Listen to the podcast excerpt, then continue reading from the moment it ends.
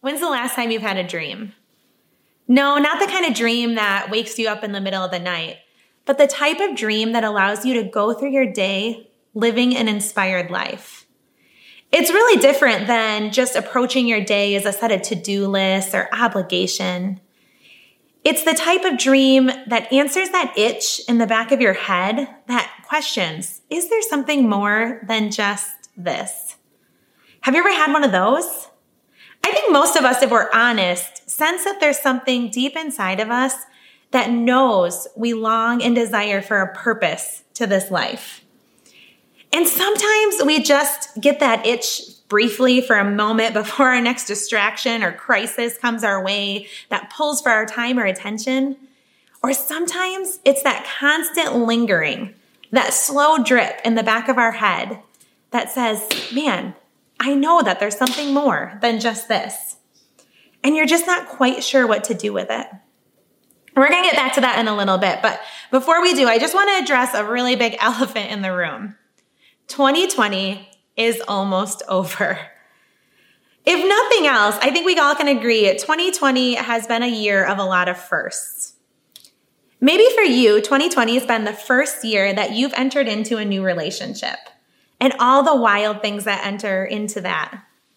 Or maybe 2020 has been the first year that you've retired and there's a lot of emotions that come with that. Or how about this? Maybe 2020 is the first year that you've ever done school at home or online. Yeah, I know a couple of you just did a big eye roll right there. Or on the flip side of that, maybe 2020 has been the first year that you've had to teach school to your kids or your grandkids as they did it at home or online.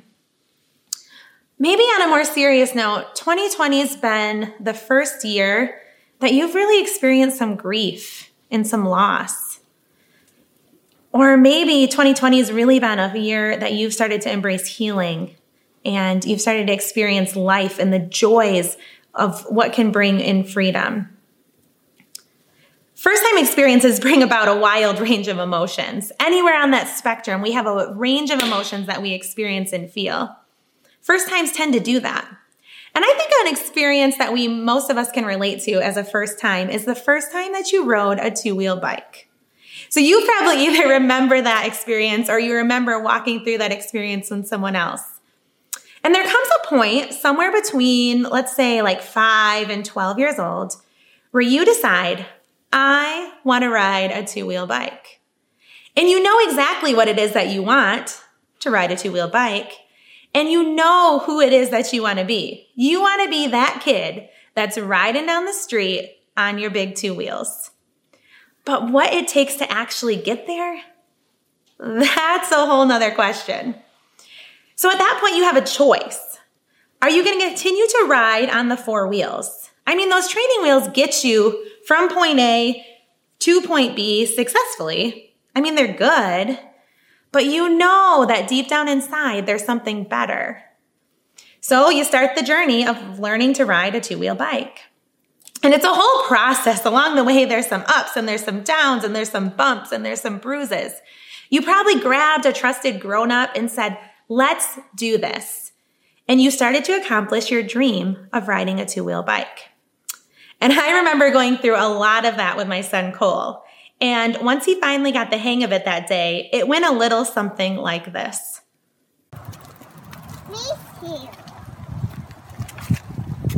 I go out for a walk. This one is Buffy. This one is Buffy. I did Woohoo! I can go as far as I want. Cole knew exactly what it was that he wanted, and he knew who he was. And he just went about accomplishing his goals and his dream. And if you listen really carefully in the beginning of that video, you heard his little sister, and she said, Me too. Because you see, our dreams often inspire others to extraordinary.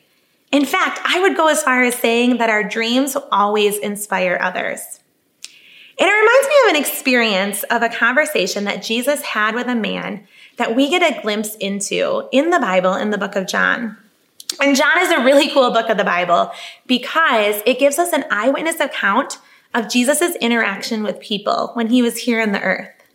We get to see into Jesus' heart, what he loved to do, and the people that he loved to be around. And in the book of John, we get to uh, listen in on a conversation John or Jesus had. Let me read it for you. John 5. Sometime later, Jesus went up to Jerusalem for one of the Jewish festivals. Now there is in Jerusalem, near the sheep gate, a pool, which in Aramaic is called Bethesda, and which is surrounded by five colored colonnades. Here, a great number of disabled people used to lie the blind, the lame, the paralyzed. One who had been there had been an invalid for 38 years. When Jesus saw him lying there and learned that he had been in this condition for a long time, he asked him, Do you want to get well? Sir, the invalid replied, I have no one to help me into the pool when the water is stirred. While I am trying to get in, someone else goes down ahead of me. And then Jesus said to him, Get up, pick up your mat and walk. At once the man was cured. He picked up his mat and he walked. It's amazing, isn't it? So let me back up and make sure we can picture what's going on here for a minute because it truly is remarkable. So there was this structure and it was covered by these colonies, columns. And in the middle of these columns was a body of water. And in different seasons, the water would be stirred and the first person to enter the body of water would experience healing. It's remarkable. And surrounding this body of water, there were a numerous number of um, a multitude of disabled people including this man who was an invalid, which simply means that he was disabled. In this case, he couldn't walk. So he was watching all of this healing and life giving transformation happening all around him, but he couldn't get into the body of water to experience that for himself. And on that day, for some reason, Jesus selected that man to have a conversation with among the great multitude of sick people. And on that day, Jesus didn't hear the multitude, but he was about to miraculously meet that one man's needs. You see, Jesus' plans are often too big for us to fully comprehend, but they're never too big for us to experience. And that man was about to experience that that day. And Jesus met that man's need, but not before he aimed for the heart. And isn't that just like Jesus? That man had been sitting there and Jesus was about to heal him. But before he did, he aimed for the heart by asking the man, Do you want to get well? And upon first look, that could maybe sound like an odd question. I mean, he had been in this condition for a really long time and he was sitting outside this pool of water, longing to be healed. Why would Jesus say, Do you want to get well? And I think upon further look, it really gives us a profound question for you and for me as we examine our own hearts and lives. Because so often we sit outside what it is that we really want for so long that we lose track of what it is we really wanted in the first place. This man, we read, had been in this condition for 38 years. It would have been really easy a long time ago for him to accept this is just the way my life's going to go. This is just the way it's going to be. He might have even said, Yeah, everything happens for a reason and there's a reason for this, so I'll just accept it. I'll just be content with the way that I am. But then Jesus enters in and changes everything.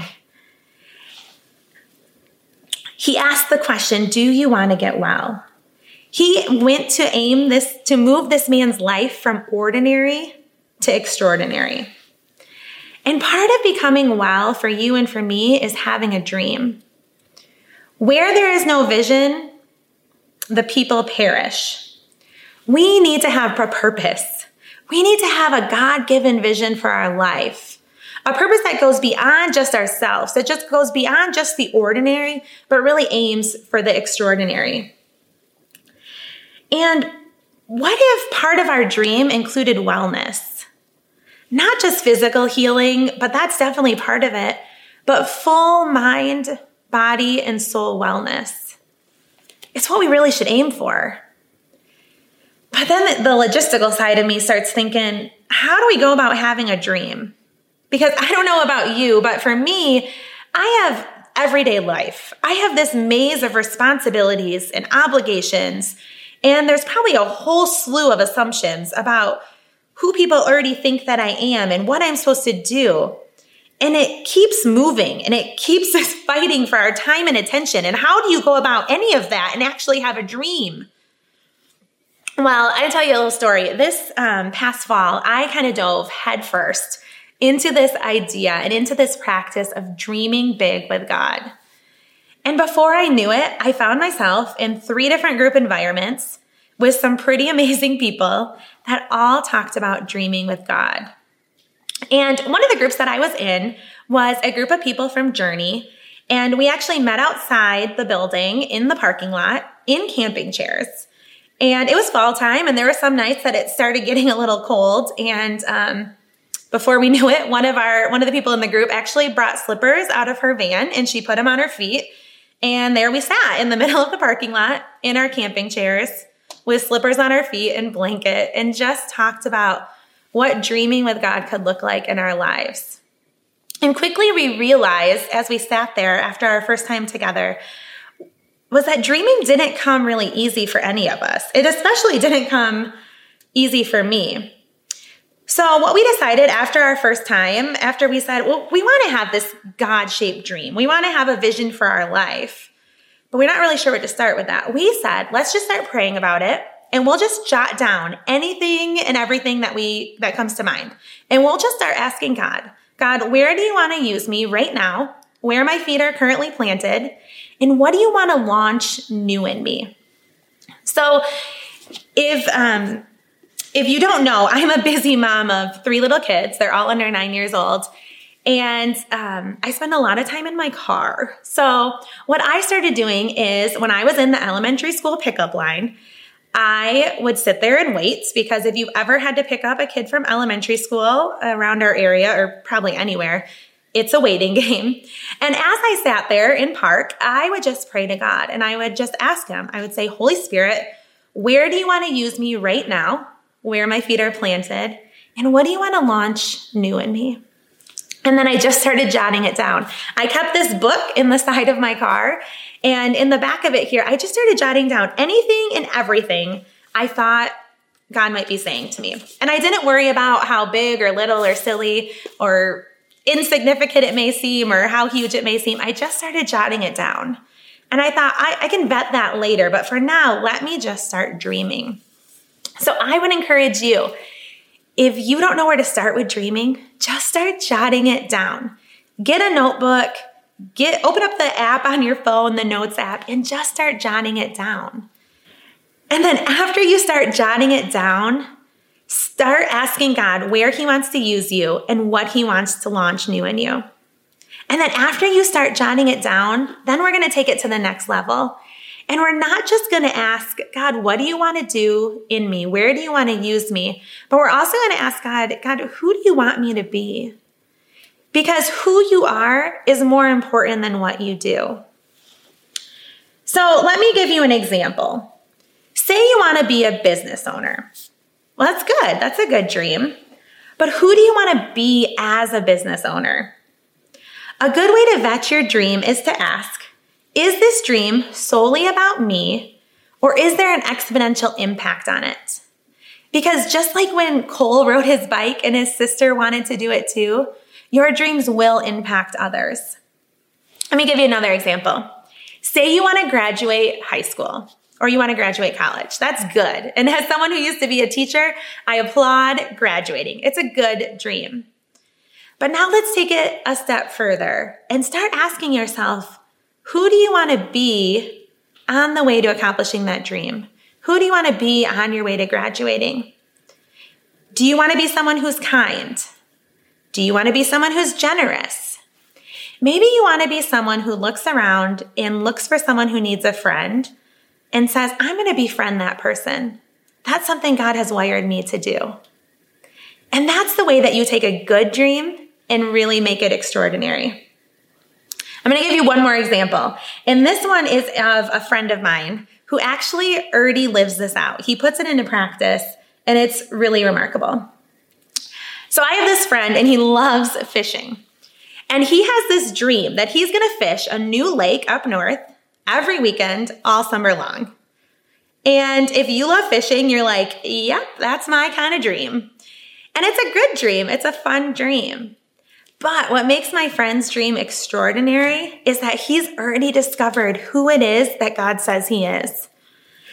God has made my friend someone who loves people and loves to invest in others. He's someone who can make a friend at, with someone at the gas station. He's someone who can make a friend with a next new next door neighbor. He can make a friend really easy. That's the way God has gifted him. And God's gifted you and God's gifted me with different unique talents. It doesn't have to be the same my, as my friend.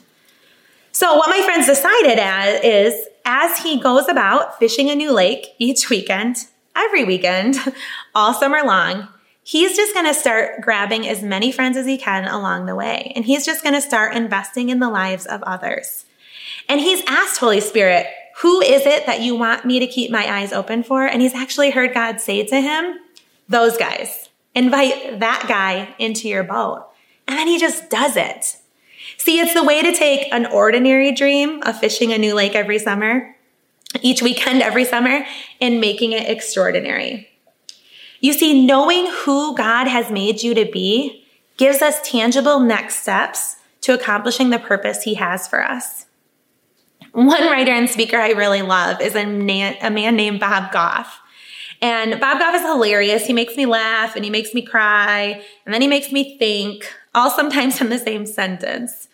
And Bob Goff says this God delights when you take a step towards Him in pursuit of the purpose He has given you. Let me read that again. God delights when you take a step towards Him in pursuit of the purpose He has given you. And it's so true. So today, as we're one day closer to 2021, I want to leave you with three reflective questions. And the first one is simply this thing that Jesus asked Do you want to get well?